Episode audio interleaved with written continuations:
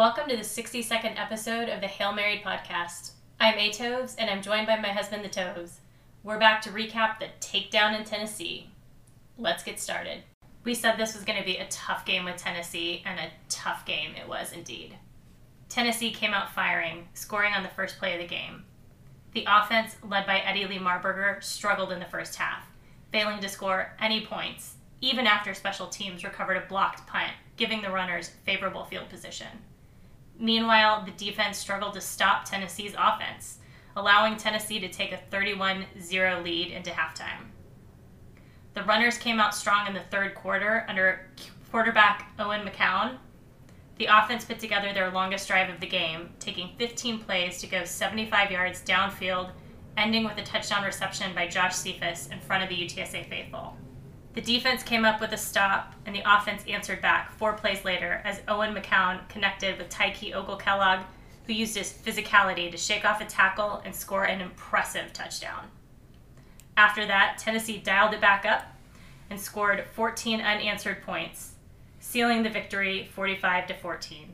The Roadrunners finished their out of conference play, 1 and 3, and head into a much needed bye week before entering conference play. So, before we get into the game, let's start out by talking a little bit about the game day environment. Yeah, I mean, for me, I, I thought it was it was fun. Um, you know, for us, we stayed downtown Knoxville, and instead of going into, I think, the madness, yeah, so to speak, of uh, the Tennessee Volunteers tailgates, we actually went kind of what is it, Old Town? Yeah, I sort of went the opposite direction from from the had a little Stadium. bit, yeah, had a little bit of whiskey, had a little bit of barbecue, had some more whiskey, um, and then you know made our way back down. Uh, but I think overall, you know, I felt like there was there was a lot of fans that greeted us. They were really nice. I mean, I think even if this if UTSA was really really good at this point was you know this unstoppable G5 team I still think they would have been nice. I think mm-hmm. just overall, you could feel how genuine they were about having us as visitors. Um, because really, I think Florida did a number on them. yeah. Were, and they were still stinging from that. Yeah, they were certainly down on their team going into the game. Yeah, and I mean, once you get in, in there uh, into Neyland Stadium, was it 101,915 people? I don't know if that was nearly all that, but it certainly was at least close to 100,000 people. Much more than it felt like when UT last year in Austin, where it didn't really feel like it was as packed. Yeah, it was kind of interesting. I mean, in terms of recorded attendance, you know, tickets sold, I should say, um, this is the third largest crowd that UTSA has played in front of. But in terms of people actually in the stadium, it probably was either the largest or the second largest.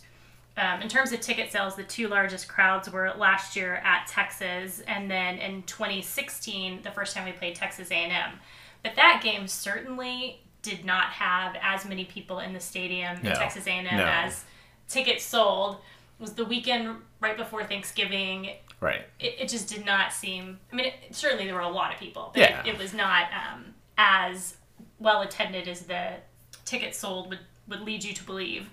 That's what to me made the stadium game experience the most unique out of all of these because of the fact that you know I, I guess maybe it's because they sang Rocky Top so many times, but right. I, you know, just seeing all the pom poms out there and really everybody kind of standing, like it was just everybody was engaged. Whereas against like UT, against A and M, it didn't feel like there was as many people that were engaged into, you know, into the game. Yeah, I will say the two things that I well, one of the reasons why I think probably people are standing is because I think those seats were so narrow that um, you just really couldn't sit down. I That's mean, fair. Those bleacher seats were so narrow, we were just like packed in like sardines next to each other. Well, that was just like the way in as well, yeah. right? Like, I mean, we actually came in probably on the other, well, yeah, I felt like the other side of the stadium, mm-hmm. and just making our way to our seats was like it, very narrow. Yeah. But um, the other thing I thought was kind of interesting was I I mean maybe if I go back and look at it again uh, I'll feel differently but I couldn't really tell where the students were it seemed like they were kind of dispersed all throughout the the stadium instead of it being like in Texas A&M where you very clearly know where the student section is so that was just kind of different. It sort of felt like they were all throughout. Yeah, and I thought that was a, I don't know, I liked that experience because I felt like you have students now all around the stadium, and I think that helped with the engagement. Whereas instead, you know, usually to me you have like the student section, which feels like really engaged, and then you have the other alums mm-hmm. slash longtime season ticket holders that are kind of there but not really into the game. I think that really changed everything for me. But you're right. You know, I really didn't get a chance to sit down. Um, yeah, no. those those seats were narrow, hence why you could get like 102 right. in there, right? Well, that and then you know it was really wasn't that hot, but it felt very very hot. The way the sun was positioned, the fact that we were just like packed in, like it just really felt very hot. Yeah. Um, and it was one of those moments again where I was like, you know, I love the dome.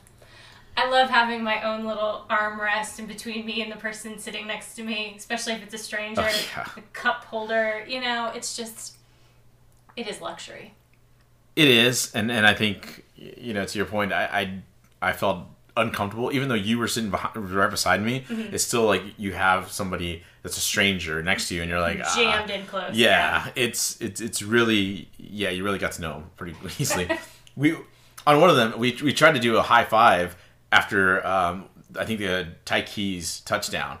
It was hard for me to do it because I was trying to figure out how to get my arm up. Just yeah, like you. It was, and it sounds like we're we're making it up, but it it really was that jam packed, and I felt bad because people sitting next to us actually had rented, I think those stadium the, the stadium seats, mm-hmm. and they essentially took up about one and a half. Yeah, of a, that, that almost seat. made it worse. Yeah, you can't sell those state or rent those stadium seats out and then have them actually be bigger than the seat. Like the lady was very nice. She's like, "Oh yeah, sit on the corner of the cushion." Yeah, no, she really was. She was is very nice. I don't really have anything against them. It's just the fact that you know, again, a stranger, you really don't know him. Even though it's a UTSA fan, you still don't really know him. And yeah, it, it just. This is how you get to know people when you travel, though, because you're sitting on top of each other in these jam-packed stadiums. Well, and the fact that I am a bigger introvert than you. It, it really makes it more uncomfortable for me. I was like, oh gosh, I'm, I'm really up against this person, and hopefully it, it doesn't get inappropriate here because I'm like trying to move my hand and trying to figure out how to like cheer or something.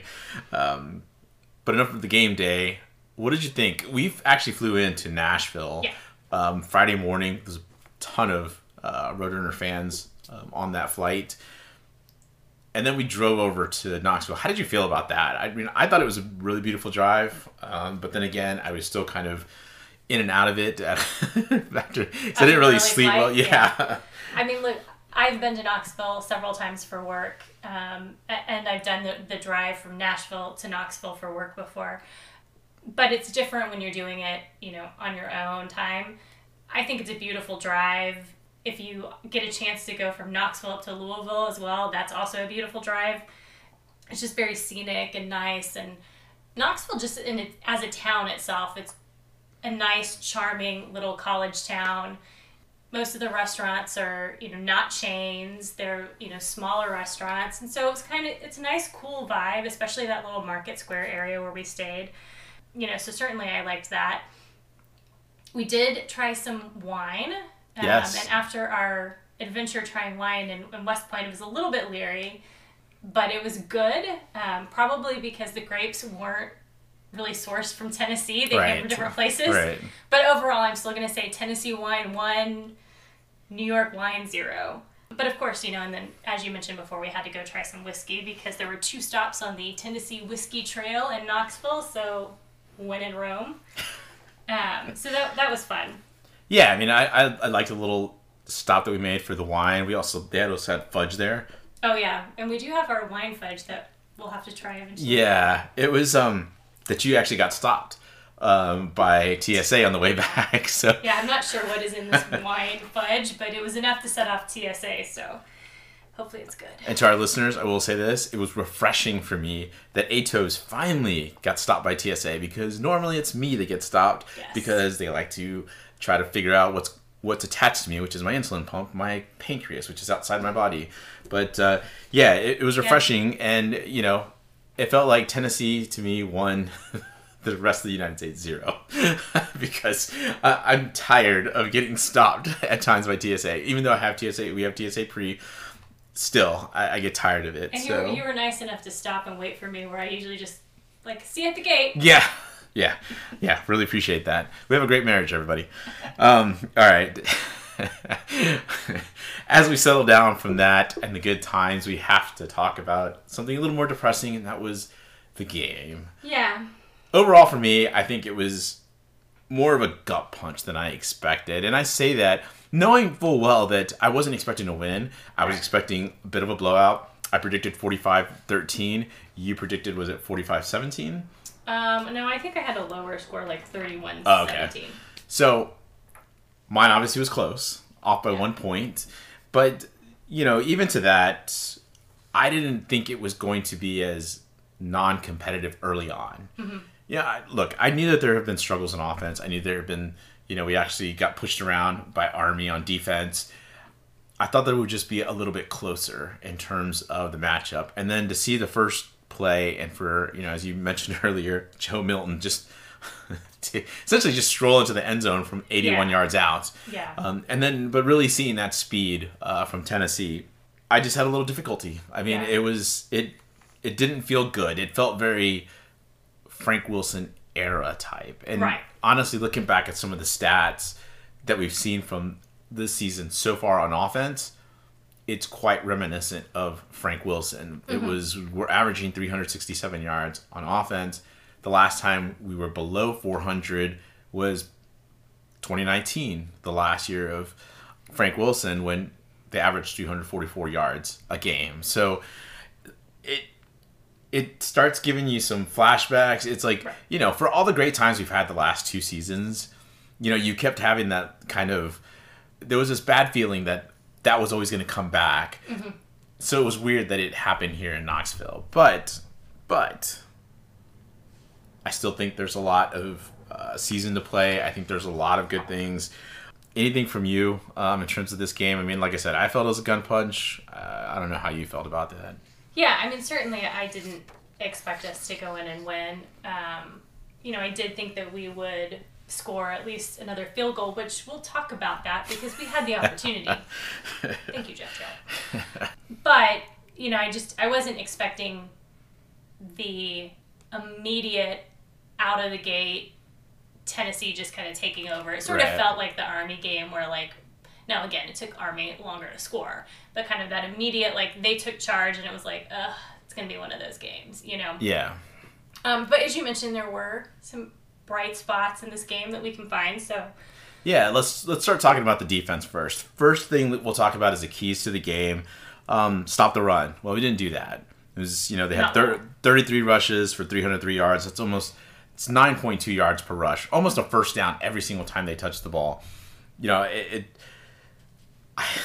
I, I I didn't feel like they would stop the run necessarily, but I thought it would be slowed down. I thought mm-hmm. you know there'd be some matchups. Obviously, I knew that the SEC size of offensive linemen was going to be a problem for our defensive line, but we have a really good defensive line. Yeah.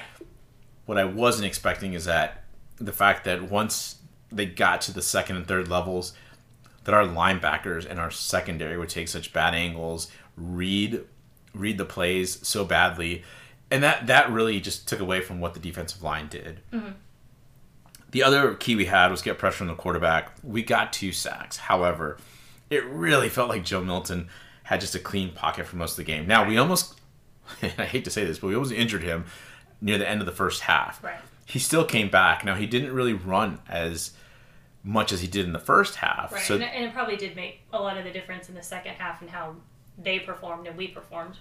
Right, but you know, even looking at the keys of the game, a lot of this that I put together and you know kind of ran by you in terms of preparing for the game wasn't like, "Hey, this is how we're going to win the game." It right. was really, "This is how I hope to keep this thing close," right, and not like really get it blown out. Like I, right. I always felt it was going to be somewhat, somewhat close to what the UT game was last season, where you know we get worn down, and we did get worn down. However it just felt like we got sucker punched, you know, on defense, and then it just felt like it, the snowball just yeah started cascading down. But there were, in terms of our individual performances, there were some bright spots that I think it's important to talk about. Because, Absolutely. Especially as we consider how our team performed against an SEC offense. You know, if you look back at the PFF scores for Brandon Matterson, he had a fabulous game. I mean, he has an he did an elite pass rush PFF score, high overall score. I mean, that's just really impressive for a guy like Brandon Matterson, who's been with this team. He's now a super senior. To be able to put up those kind of PFF scores in front of an SEC network, you know, an SEC crowd, and potentially NFL scouts watching. Right. I mean, and that was the thing that we we both looked at each other afterwards. and We're like, Brandon really had a good game, and the first thing we thought was he possibly got himself a look from the NFL now, like yeah. much more solid look than maybe before. And what I'm happy about for him was just the fact that, you know, there's tons of guys out there that get a chance to play in the NFL, to try out, you know, get undrafted free agents. And I don't know that Brandon was necessarily one of those guys that they were looking at, but right. Here you have a guy, and we've talked about er, earlier in the season about the single digits kind of letting us down, you know, not having that toughness, you know, not having that. And here he is pushing around on some offensive linemen yeah, from the SEC, stage. as you said. It it certainly to me was a great sign for this team. Yeah. Anybody else you saw that was good? Um, Jimmori Robinson had a great game. He also had above average PFF scores as well as um, Jamal Lignan. Um, Jamal also had um, high quality tackling scores for his PFF. Donye, in particular, had another elite pass rush score, which is really impressive again for him. And hopefully that kind of helped elevate you know his draft stock yeah, as well. Yeah. Both him and Jamal and Jimmori. I think has just been on fire these last couple of games. Only problem is we did not get a turnover, even though we had a clear shot at one. I know. Now, Rashad is, uh, I'm ah. sure, really going to want that one back because that should have been a pick six. It should have. Speaking of Rashad, he also had really high tackling scores, um, along with Elliot Davidson. So it was kind of interesting when you looked at the secondary because you sort of had these two really high tackling scores from Elliot Davidson and Rashad, and then, you know, some less than stellar scores on the other side. right, right. I mean, look, again, you're, you're playing an SEC team. You know exactly what you're going up against, or at least you have a feeling. And, you know, that Tennessee offense reminded us a few times, and I nudged you a couple times, like, okay, when the score got to 31 14, mm-hmm. I said, look, they're, gonna, they're probably going to remind us that they're an SEC team. Yeah. Right away, deep shot down the middle of the field. And, you know, I'll, I'll be honest, look, Tennessee fans before the game kept that we kept running into were like they just did not like Joe Milton. They're yeah. like, oh, our quarterback blows. He's not accurate quarterback. No. And I think if he was much more accurate, it could have been worse. Yeah, this could have been much worse. But I will say that I think it was Cam Alexander who had the other almost interception of the night. I mean, he did a pretty good job selling it. Like he, the ball hit the ground. Yeah, but yeah. you know when you replayed it, he might get an Emmy for that acting job that he did there. I mean, look, there were issues on the defensive end. I'm not. I, it's tough to like look at this game and say we learned quite a bit. It was good just to see these performances because mm-hmm. you know you knew overall that Tennessee was going to dominate this game. Right. I do have a beef though with Jess Loepp and Coach Traylor because of the fact that Traylor talked about before the game that Tennessee is a fast team, you mm-hmm. know, and that is not talking about just speed, but they're talking about them snapping the ball. Right. And a lot of this to me was shouldn't have been new, right? Like we know that this is what they're going to do. Why are we substituting right. so slowly? And then the players were taking forever to get off. I get it. You're tired. But Jeff Traylor only used one timeout this entire game. Yet you got I think two or three two or three uh, uh, penalties for 12 men on the field. Yeah. Let's use some timeouts. I mean, if you if you know you're not going to win this game, you know you can't be using those timeouts, you know, to be strategic near the end of halves. Use them. Why take those penalties? Like it yeah. just didn't didn't make sense. I'm sure there's some explanation. I hope somebody from the media asked him that, but overall, they're probably not going to, and he's probably not going to answer it. He's probably just going to say, you know. It was very frustrating though that um, even the refs were kind of trying to help us out. Like they, you know, were yeah. stopping Gosh. Joe Milton from snapping the ball, and we still got a penalty on like one of at least one of them. It's like, you know, the Tennessee fans are booing the refs who were trying to help us out, and we still can't take. It. And I felt like covering my face. Like, oh man, like we're we're being treated like an FCS team, right? Like we really were. Like, and yeah. that was that was the toughest thing for me when looking at this defense. Mm-hmm. I still think it was a valiant effort, uh, but we do have an injury we have to talk about real quick. Yeah, apparently um, Cyrus Dumas um, somehow broke his foot during the game.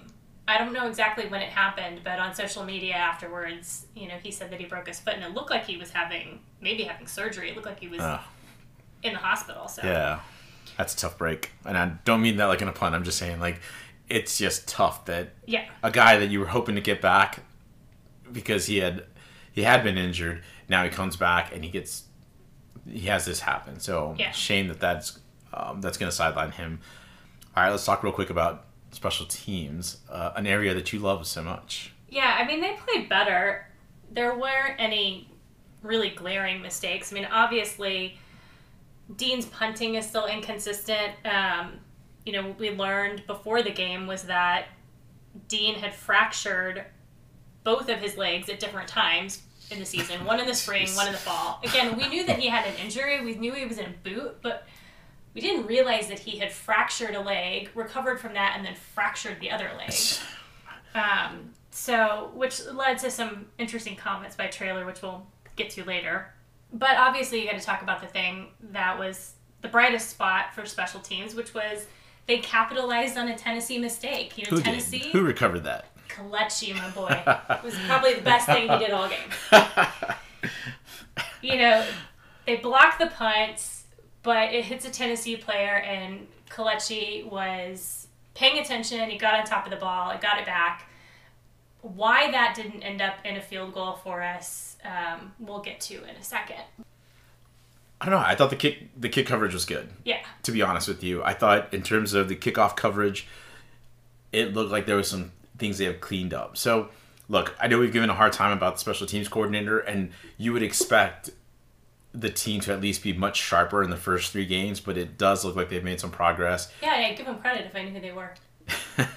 but the SEC, it's an SEC team, and we're holding them to shorter returns. Right. That in itself, yeah, it was impressive. It's it's, it's really good sign for this team.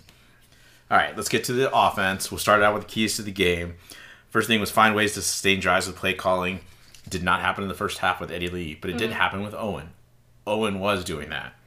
With the caveat here that I will say that there was a sprinkling of ones and twos, possibly third stringers sure. within that the defense that he was facing. So, you know, let's be fair here to Eddie as well.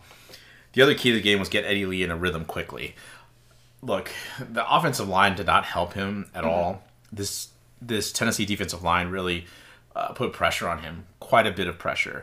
Now, even in saying that, some of that was also due to Eddie himself.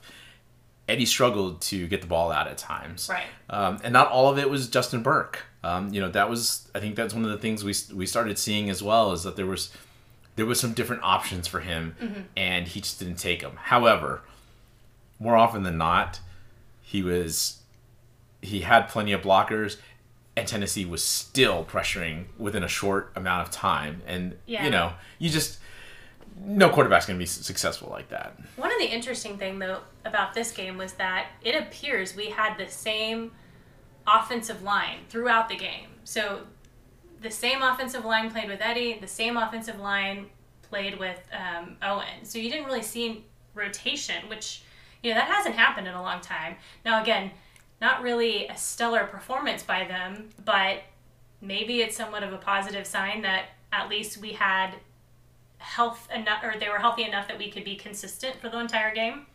Yeah, yeah, I mean, absolutely. I think that that's that's a very good point. Let's get to the bright spots though. I mean, I think the probably one of the brightest spots of the night was Tyke getting that touchdown at home.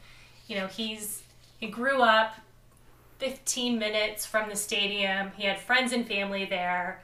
You know, we've all kind of talked about, you know, the consistency and inconsistency with Tyke. So it was just really great for him to be playing in front of that home crowd and to have such a bright moment. And the touchdown pass is credited as being a 43 yard pass, but about 30 yards of that was the run after catch yeah, from Tyke. Yeah. I mean, just watching his physicality, you know, shaking off that kind of arm tackle by the defender and running into the field, you know, running into the end zone. I thought it was really a great performance from him and probably one of the best efforts we've seen from him. Yeah, and you know, again, to your point, maybe it was the juice of him, you know, being at being home. at home. Yeah. Um, I think he was taking pictures with some of the Tennessee players after the game. Mm-hmm. Um, and but it was, I think you always look to players when they go home, so to speak. Even though most of our, most of the uh, uh, rosters made up of Texans, you do have those guys that come from out of state, and to give them a chance to play in front of their family, close to home, usually gives you a good performance. Tyke, I think, had a pretty good performance. Um, but yeah, that, that touchdown was something else, right? Yeah. And But then the gall, the gall to like review it. I was like, man, he's clean. I mean, you guys, you messed up, right? You messed up on a slant. That's right. We ran a slant to the middle of the field, right? And he made a great play. Like, come on, like, and, and even seeing it was because we were so low, by the way, that it was tough to see the field. So we had to keep looking up at their jumbotron or their video screens, and it looked clean to me. I thought it was weird they went back and looked at it, but anyway, great job from him. But there is somebody else I think on the offensive line that we should talk about, and that's Venley.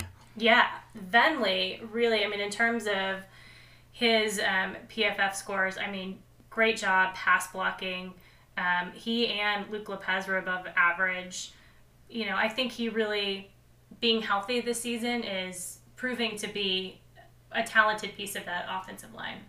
I would agree. I mean, and there's you know one of those fourth downs. Um, you know, obviously I, I check out the you know play breakdowns from Alamo Audible, and one of those plays is Venley pushing a defense uh, a starting defensive lineman uh, in the SEC down the field about think it was like 14, 15 yards. Yeah. Um, it was about the same speed too as Kevorian was going, which was even more impressive. So, um, you know, it, it's it's those little things though that you hope that these little moments that you hope that they build upon, and Right. and that uh, is something that I think hopefully they keep moving towards that right direction.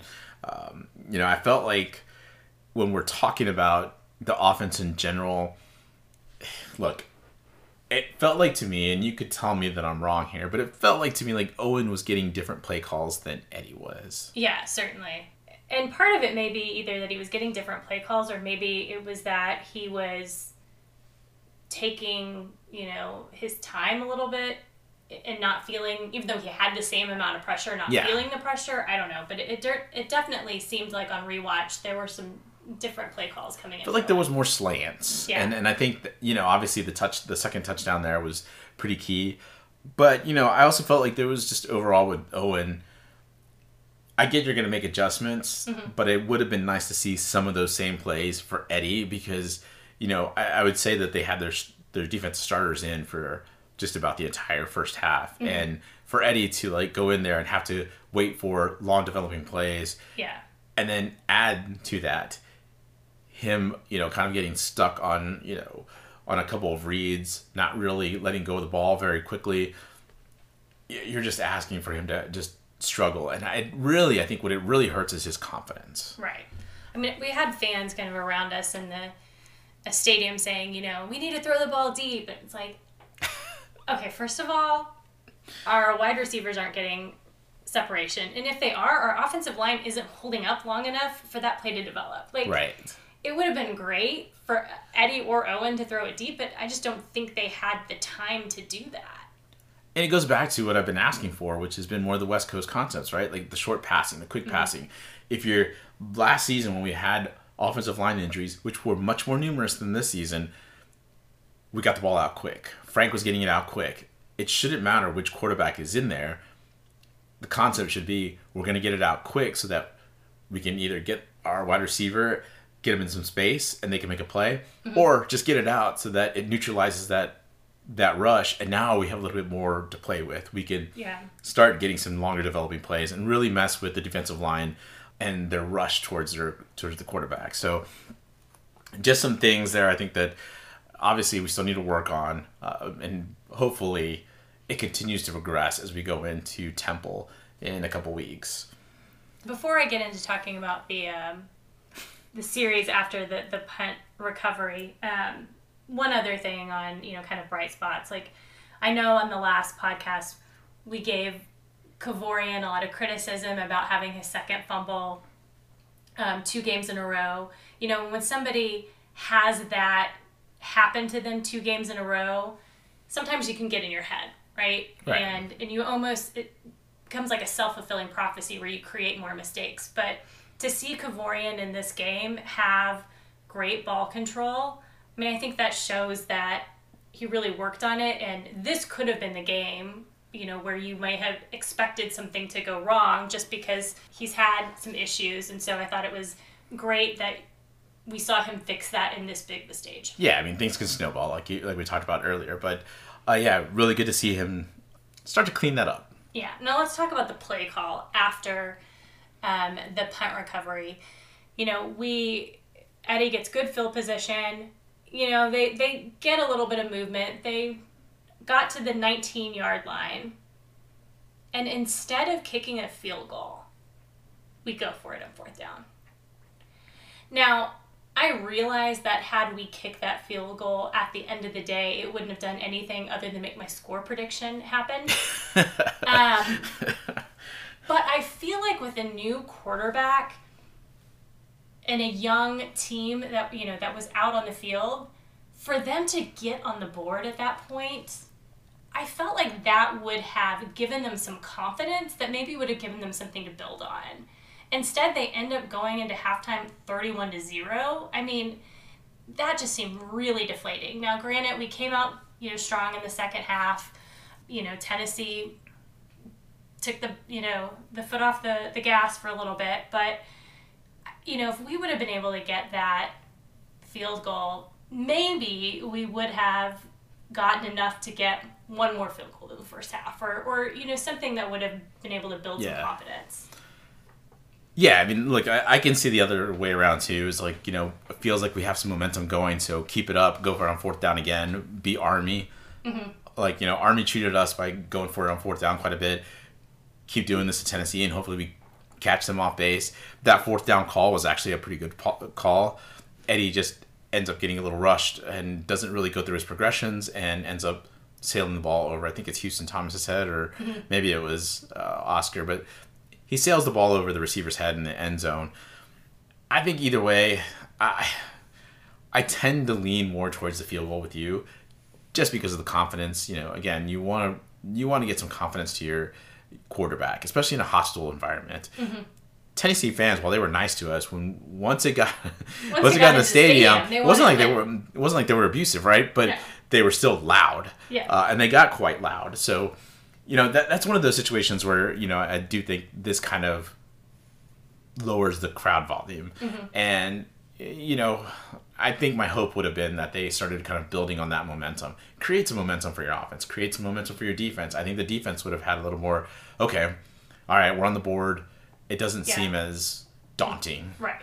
Uh, so yeah, again, again, I see it both ways. However, I still lean towards what you were saying. All right, so now that we've seen both Eddie and Owen play, there's an interesting question that was asked from Traylor post game.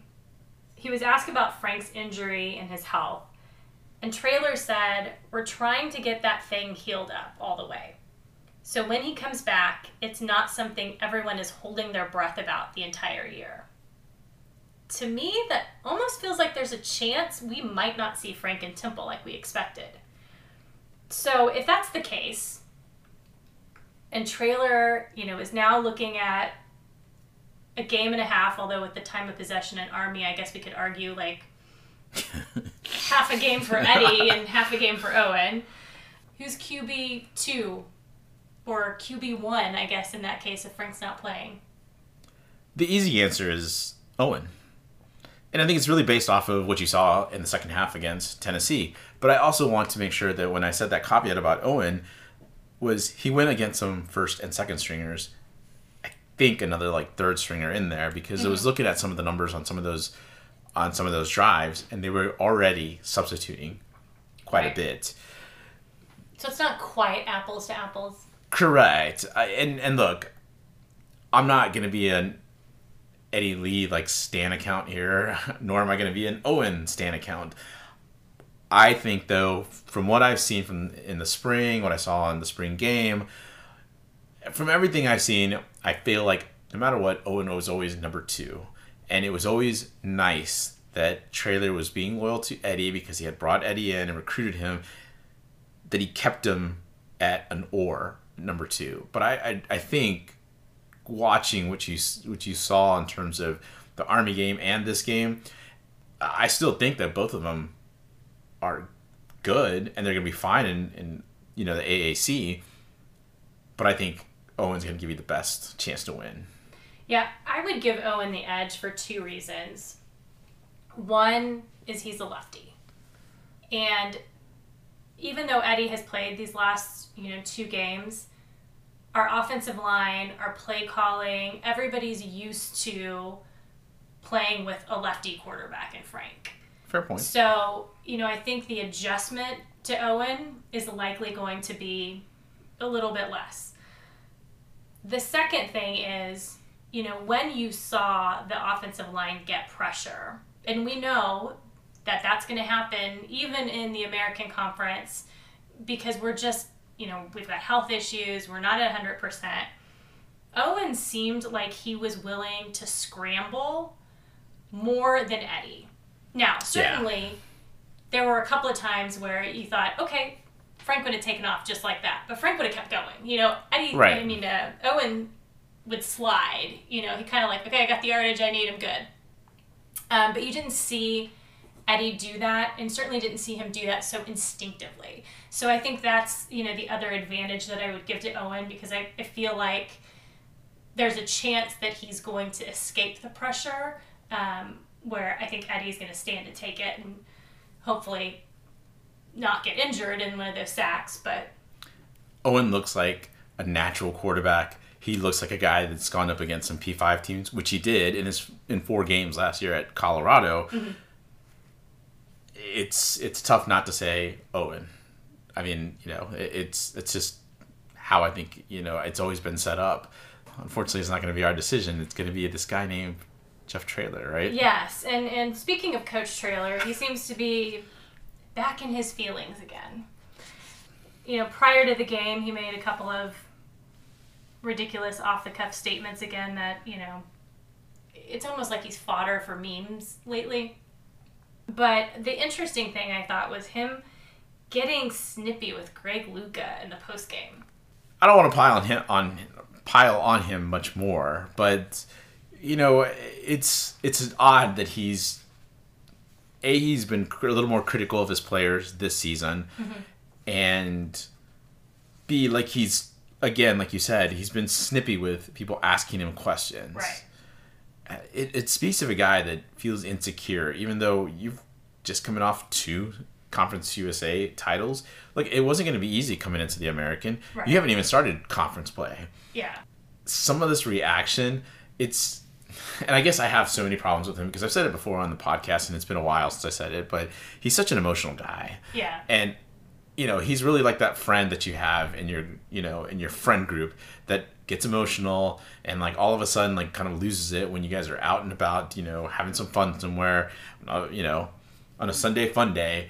And you're like, I, I just can't deal with this person, right? I'm just trying to have some fun, and this person's like, you know, over here crying about whatever, or you know, complaining about you know how how expensive this this is when they're the ones that chose this place, right? Like it's it's just it just gets so frustrating and I, I don't deal well with that yeah and i don't think a lot of people deal well with that either but i think it's really kind of grinded on us because it felt like there's just been it really feels like he doesn't know what answers what yeah. what the answers are and i don't think as fans or as media we're really trying to get him to tell us definitively this is the answer that'll solve these right. issues. But it makes him look like he doesn't know what he's doing. And I think it's kind of filtered onto the team too, right? Like we've yeah. talked about it before, where it seems like the team seems like a little disorganized, doesn't seem sloppy. Yeah. Just like he seems a little sloppy in the media, right? Well, it was interesting because both he and Rashad made a comment. So Traylor said, you know, after he got snippy with Greg Luca, that he was frustrated with the question. Obviously, there are a lot of things that we have to look at. It's just hard. There's a lot of stuff going on right now. And then Wisdom said something similar. um, about there being a lot of stuff going on. So it's kind of like what's going on behind the scenes that that we don't know about besides just these injuries and whatever. Is there is there something else that's causing there to be a fracture? And it feels like it, right? But here's here's the deal. I would have liked the media to have followed up with that question and said, "What do you mean? There's a lot of stuff going on? What stuff?" Yeah. We're asking it now on the podcast, but that should have been media wise the follow up question to right. both of them. What's going on? And if they decline to comment, then you know that it's probably some sort of internal tension or something else right. really grinding on them, right? But what always gets me about some, you know, this team at times is, you know, they'll kind of come back and like get upset with fans because we get critical and like you don't even know what's going on in the locker room. Well, tell us. Well, they're not going to tell us because they don't want to like open up, right. you know, open up behind the curtain. Yeah, show us that view. However, you're still going to get us guesses. You know, we're just going to be making like all sorts of guesses right. and trying to figure out how dramatic, you know, how dramatic you guys are. That you know, we're going to start thinking of new rumors or things that are going on, sure. or you know, strife, whatever. You know, things they aren't getting along, blah blah blah. So. Yeah, I mean, it's either you tell us or stop teasing us with it. Just come out and say it, right? right. But if you're not going to come out and say it, don't say a word about it. Just I think that the sports information desk needs to talk to the players and to Coach Traylor and say, you guys need to start watching what you're saying because you're you're making yourselves look bad when the question isn't really about right. Well, and the bigger the stage, the more that these comments get circulated. You know, um, this is not just Conference USA anymore, where nobody's paying attention to your press conferences, nobody's reading your quotes. You know, the more media attention we get when people talk about, you know, is UTSA one of the top G5 programs, the more people are going to pay attention and they're going to hone in on those little things. Well, I'm glad you brought that up because after four games, we're now 33% of the season down mm-hmm. or 33% in, however you want to see it. What are the expectations moving forward? You know, I think this is an interesting question for UTSA because I feel like in a lot of ways we ran before we walked. Mm. We earned those two conference championships in Conference USA. We got a lot of coverage from the press when we went, you know, what it was, what, what was it, 11 in 11 oh, no, yeah. Yeah. In 2021, um, you know, there's been a lot of hype, I guess that's the best word, around the program. But I'm not sure that we're really there yet. I think we want to believe that we're there yet, or that we're there, but these things take time in terms of being able to beat these big opponents. And we're still struggling. Not that, again, I think going into the season, the expectation was that we'd beat Tennessee. But if you look back on where we're at, you look at some of these programs that we should have beaten. Houston this year, we should have beaten Army this year. We should have beaten Troy in the bowl game. You know, those big games we've struggled in. And so I think in terms of the expectations for this season, we're going into conference play. There's been kind of this discussion about, you know, is this like high school where you have district and non district and, and what have you? I mean, in terms of this season, the way that the American is shaking out, we still have a really good opportunity to win the American or to be second or third in the American. Don't take our one and three start and assume that, you know, we've made some comments about it being similar to the Frank Wilson era. This is not 2019 by any means. I think that it has shown us that we're not at that elite G5 level yet. I would agree. I don't think that UTSA is elite. I believe that they're a good G5 team, and I think that shows it. There's there's been a drop off this year. Um, whether you believe that or not, it, there is a drop off, and I think no matter even if you run the table in conference, it's a drop off because of the way the team has played. Yeah, I mean it's almost like if you look back at 2022 and 2021 we had this kind of perfect combination of tangibles and intangibles in the last two years. We had a healthy Frank who could scramble when the offensive line was breaking down.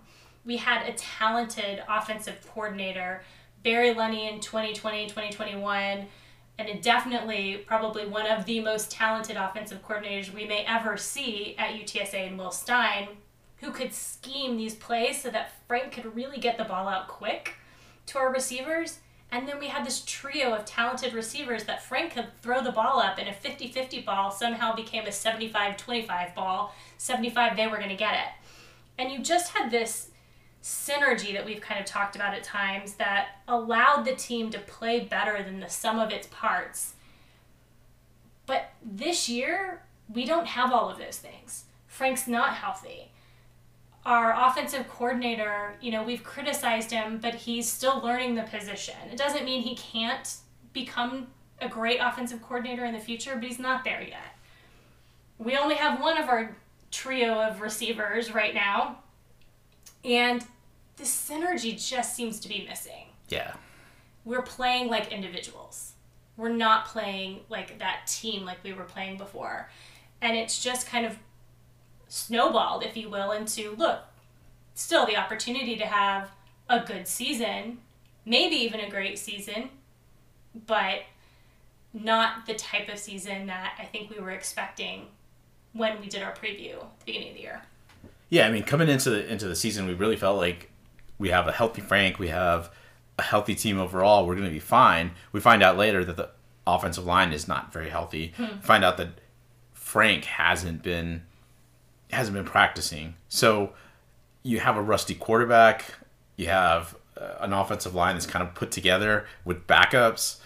It's difficult, but to be elite, to be this elite G5 program that UTSA fans want to be, that even Coach Traylor wants to be, that the athletic department wants to be. You, like you said, you have to win those games. You have to win Troy. It doesn't matter if your if your offensive line is out. It doesn't matter if your top one of your top receivers is gone or your top running back is gone. Last year we were missing Sincere, yet we still went three and one in non-conference. That to me last year was as close to elite that UTSA has gotten. The mm-hmm. offense, like you said, just absolutely terrific. The defense had to be carried by the offense, and the offense did a great job of it. We've got a ways to go. Yeah.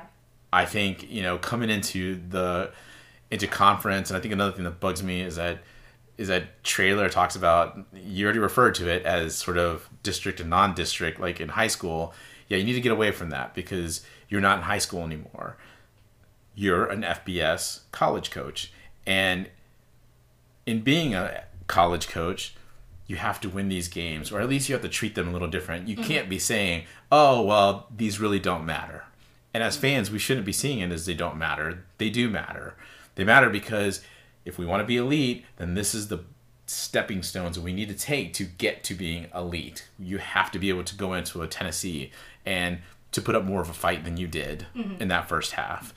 Um, so I don't think these problems that offensively are going to be fixed by Temple. I think the defense is still going to have some problems against Temple. I think the defense is going to have some problems against some of these other AAC teams as we go into conference. But I do agree with you that I think that it's going to look better, but the problem is not going to be fixed. None of those problems I think are going to be no. necessarily fixed. You're just going to look. It's going to be all smoke and mirrors, yeah. to be honest with you. So let me ask you this. If going into the season, you knew how injured Frank was, you knew how fragile the offensive line was, you knew that Lucas Dean had fractured both of his legs, and all of these other things, what would your expectations have been for the season? First of all, I would not have come out and said, Hey, Tobes, I drank the Kool Aid. I drank, you know, I'm all in. I would have I would have thought we might go own 4, but I also actually would have probably thought that Eddie Lee or Owen is starting in Houston. Mm-hmm. I would not have expected Frank to start because of the fact that he didn't have snaps. And I think looking back, at least in my opinion, I think that was a bad choice to start him at at Houston, especially coming off something. I mean, look, you want to set yourself up for a New Year Six run, but if you have all these issues that you just talked about, New Year's the New Year's Six run is shouldn't even be a goal. It should just be how are we going to maneuver through the first three games, right? And let's see how we can build build our young quarterback's confidence, and let's see how we can integrate Frank into this. This idea that Frank has earned the right for things, to me, is BS. Traylor is the parent. We talked about this before, and he needs to make sure that he puts the program in the best position. Not Frank, the program in his best interest. Yeah. And then you bring in Frank and say, "All yeah, right, now you look like you're ready to, to go. At the end of the day, the worst thing that can happen is, I mean, in some ways, sort of already happened, right? Frank got injured and now he right. can't play these games. Right. And that's not what you ever wanted to happen. I think if we had looked at this differently at the beginning of the season, you know, we probably would have still thought we would be competitive. In, oh yeah, yeah. In the American Conference, a contender, you know, to be in the championship. But I don't think that these first couple of games would have been such a surprise. And again, instead of coming in saying, yeah, we're going to win 10 or 11 games, we probably would have said eight, maybe nine, you know, depending on these different factors. But I think right now a lot of people are very frustrated with the team and might be very down on the team because of the performances when in all fairness, I think our expectations going into the season weren't really aligned with the reality. Yeah, I mean, I think that's the best way to put it because had we known the reality, I, I think we're we're fine with being one in three and right. you know trying to figure out okay when does Frank come back right, um, but I also think that the offense may have had a little bit more rhythm and potentially you also have I think more confidence going in into uh, you know the, the beginning of yeah. non uh, beginning of conference play. Not to say though that I think that either one of us are down on the team. I think both of us feel like the team is going to be fine. It's talented. It's got issues that we're going to be exposed by these non-conference opponents regardless.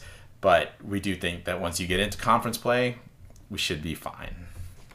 Before we go, we're heading into a bye week, so let's talk a little bit about UTSA soccer instead. The team is 5 4 and 2 overall, 0 1 and 1 in conference. Tough losses to Baylor and Memphis uh, in their last two matches.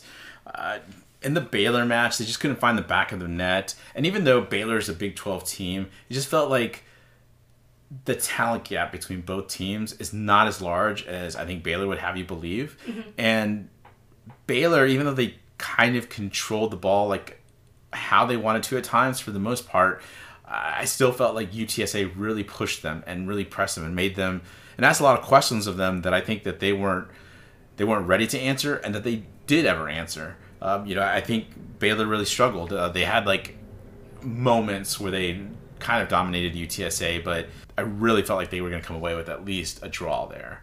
Um, against Memphis, again, losing just don't have that scoring touch. It seems like we're just we're just missing something. And look, this team has struggled in scoring in the last three games. Mm-hmm. Um, they just haven't been able to put anything in the back of the net. But you know, I think that they'll find it. They'll figure some figure some things out because they're actually gonna get some more practice time. Uh, as Memphis was last Thursday, and they don't have a game until this coming Thursday against North Texas. Now, but the other thing about the Memphis game is, and I have to bring this up, is the fact that the ref let this game get out of control. Absolutely. It was an absolutely physical game against the number nine Memphis Tigers, and it got dangerous for both teams. I'm not going to say that this was just solely one sided for UTSA. No. We were going in hard on some of those tackles. They were coming in hard. At one point, Deja Sandoval gets gets tackled, and the player went in pretty hard. Um, and you know, she comes goes down with an injury. Referee takes a while to actually blow the whistle to stop the game, and when he did, Coach Pittman went off, and I don't blame him. I mean, yeah. he literally yelled at the ref. She's injured because he, the linesman, won't put up his flag that the ball was out, and you know, it could have been the Memphis coach that would have that could have blown up as well, and I would have applauded him as well. The the ref did not do a very good job, and then he started trying to regain control, but at that point it, it was just too late. Yeah, I thought we were going to see um, kind of a repeat there from when we played the exhibition match against UIW and Christian Tucker in the stands like started yelling and went off on the ref and um, so I was it was quite humorous. You know, certainly not exactly what you wanted to see, and, and I understand why he got so upset. Um, but yeah, it's always fascinating when you have those kind of responses and you see the other team or the other um, athletes from UTSA um, yelling at the refs. Yeah, and I mean, add to that Dan Nerdahl from Alamo Audible, uh, who does the you know the around the bird bath episodes for yeah. them. Uh, he too went off. Um, you know, I think it was a, a nice little shout shout off, I guess you could say, between the two of them. It was good seeing Dan out there. I thought we were gonna have to restrain both of them. To be honest with you. I mean, I, I, can't wait to see Dan again out there. I think it's just gonna be fun. Uh, but you know, look, I talked about how this team has struggled scoring the or scoring goals. Yeah, they lost Anna Suter from last season. She was the main scoring threat, but this team still has pieces, and I think it's just going to take a little bit of time still to figure out how to close on these. Um, there's a lot of good offense, but I think they also need to work on better shots from around the penalty box. Memphis scored around the penalty box. Mm-hmm. Uh, it was an excellent shot at Jasmine Kessler. Um, Jasmine really had no shot at it. I mean, that, that's that's how good it took to beat UTSA that night. So I, you know, honestly, I think that what Coach Pittman's going to have to do is he's going to have to go and dig deep and find somebody in the transfer portal or recruit somebody. But it's got to be somebody that's ready, I think, to contribute in terms of the being the forward because this team right now, I think, is talented and just needs that scoring threat to complement the rest of its pieces. Uh, I'm going to go real quick um, through some of these, uh, you know, some of these players. I really feel like they need a shout out. Um, first of all, goalkeeper Jasmine Kessler, I just mentioned, has been doing a very good job in the goal. Uh, she's playing like a veteran college player, even though she's a freshman. Uh, that's been impressive. Mia Kruzinski's been out with injury. Um, interesting that she's dating Lucas Dean, and they're both kind of been injured. it's it's not it's not a great not in that uh, yeah that that couple's having a lot of problems with injuries. Um, but yeah, Jasmine's done terrific. Of course, that defense has continued to look really good as well, led by Deja Sandoval and Haley Lopez. Haley Lopez uh, was a junior college uh, pickup from Coach Pittman. He said when he we interviewed him earlier in the season that uh, you know she was quite the shutdown player and that he really wanted her on the team. Uh, she's continuing the tradition of strong center backs because Haley, I'm really impressed by the way that she tackles. Uh, she tackles hard in the box, which she's given away one penalty kick, which it wasn't to me. I still, I still, I'm bitter about it. I'm sure she's let it go, but I'm not. I I still have a problem with it. Uh, Sophie Moore, obviously, uh, she's my favorite newcomer to the team. She's obviously she's right now she's off uh, with the under 19 Irish national team. Fantastic for her. She's having a great season for UTSA. I think it's a really good moment bringing in an international player and them having an impact immediately. Right. Uh, it, it's really quite that uh, really addition to this team. But can't forget the veteran presences of Serena Russ, Jordan Hyland, and Olivia Alvarez. Olivia Alvarez is someone that I guess I just just blocked out of my mind because she has been very good in the midfield as well. Um, physical player. She's done a very good job on tackling. We just need to figure out some ways of getting her going in the offensive end, as well as Jordan Hyland. Jordan actually, I think, got injured earlier in the season, missed mm-hmm. a game, and I think she's just kind of working herself back uh, into the into the rhythm of stuff. And Serena Russ has just been just that nice veteran presence, uh, really being that um, bridge between the defense and the offense. Uh, in terms of the forwards, Macy Geltmeyer, who came from Louisiana Tech, um, she's been much more versatile than I anticipated. Um, you know, she's she's played alone at the top of the uh, formations. She's also played on the like wings in terms of mid- midfielder. So, um, really added something to, to this uh, UTSA team. Stewie, of course, has been quite steady. Um, you know, she's always seems to be in the right spot at the right time. We just need to get her to get some goals. Mm-hmm. Um, Jordan Walker and Marley Freya really hold up forward, so that means that they really have their back to the goal a lot of the times, and they just kind of dish off. And I think we just need to find a way to get them to create some more opportunities for this team, uh, because uh, really, if they can dish off, get the ball deep, and dish off to some of these players, we're going to get some nice shots, and I think we're going to create more um, scoring opportunities. But can we talk about the, these little get to get to know the team posts that we see?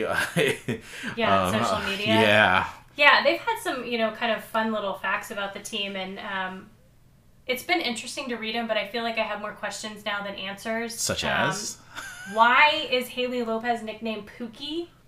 Such a fun little nickname for, like I was just telling you, man, she's one tough player, and the way she tackles is and amazing. And her nickname is Pookie. Yeah, like, talk about you soft, can't just right? drop that knowledge without an explanation. And then you know you mentioned Stewie, Alyssa Stewart, who goes by Stewie. She said um, one of her fun facts was that she sponsors a donkey. Like, how does that happen? Where can I sponsor a donkey? Like, and where can we see said donkey? Because yes. now I am interested. Is there a photo of you and the donkey? Right, I'm in. I'm in, Stewie. Um, and then the other one that just really threw me off was that Mia Krasinski said her nickname Mia came from the Princess Diary movie.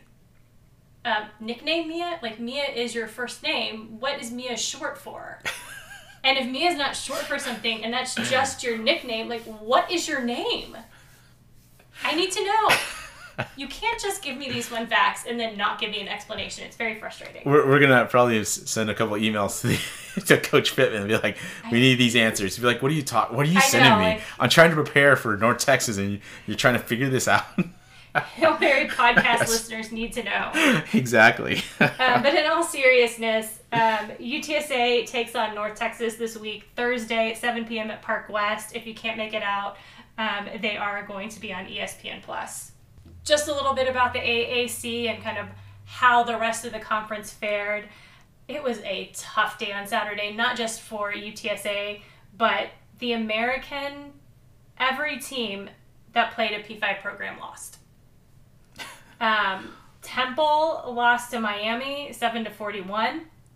UAB lost to Georgia, which that's not really a surprise. I mean, I think the biggest surprise there is that UAB scored 21 points on Georgia, um, but they lost 21 to 49. South Florida beat Rice 42 to 29. Interesting thing there is that JT Daniels got hurt in the game. Allegedly, he's going to be back for the next game against East Carolina, but he's not practicing, so we'll see how that kind of changes the trajectory for Rice. Um, and then FAU lost a close game to Illinois, 17 to 23, and SMU lost the what do they call it, the Golden Skillet, or what? Yeah. to the, TCU yeah. Iron Skillet or whatever it was, yeah, to TCU, 17 to 34. Um, and then one more thing for Roadrunner fans out there, your NFL matchup of the week, if you're a Roadrunner fan, should be the Cardinals versus the 49ers. It's the battle of the UTSA alum in the trenches. Cardinals defensive lineman, UTSA alum Kevin Strong up against 49 offensive linemen and UTSA alum Spencer Burford. Sunday, 325 on Fox. Should be fun. Yeah, it should be interesting. All right, well, I think that about wraps it up for us on the Hail Mary podcast. Thanks for joining us. I'm A Toves. And I'm the Toves. We'll be back next week to preview our game against Temple. Birds up.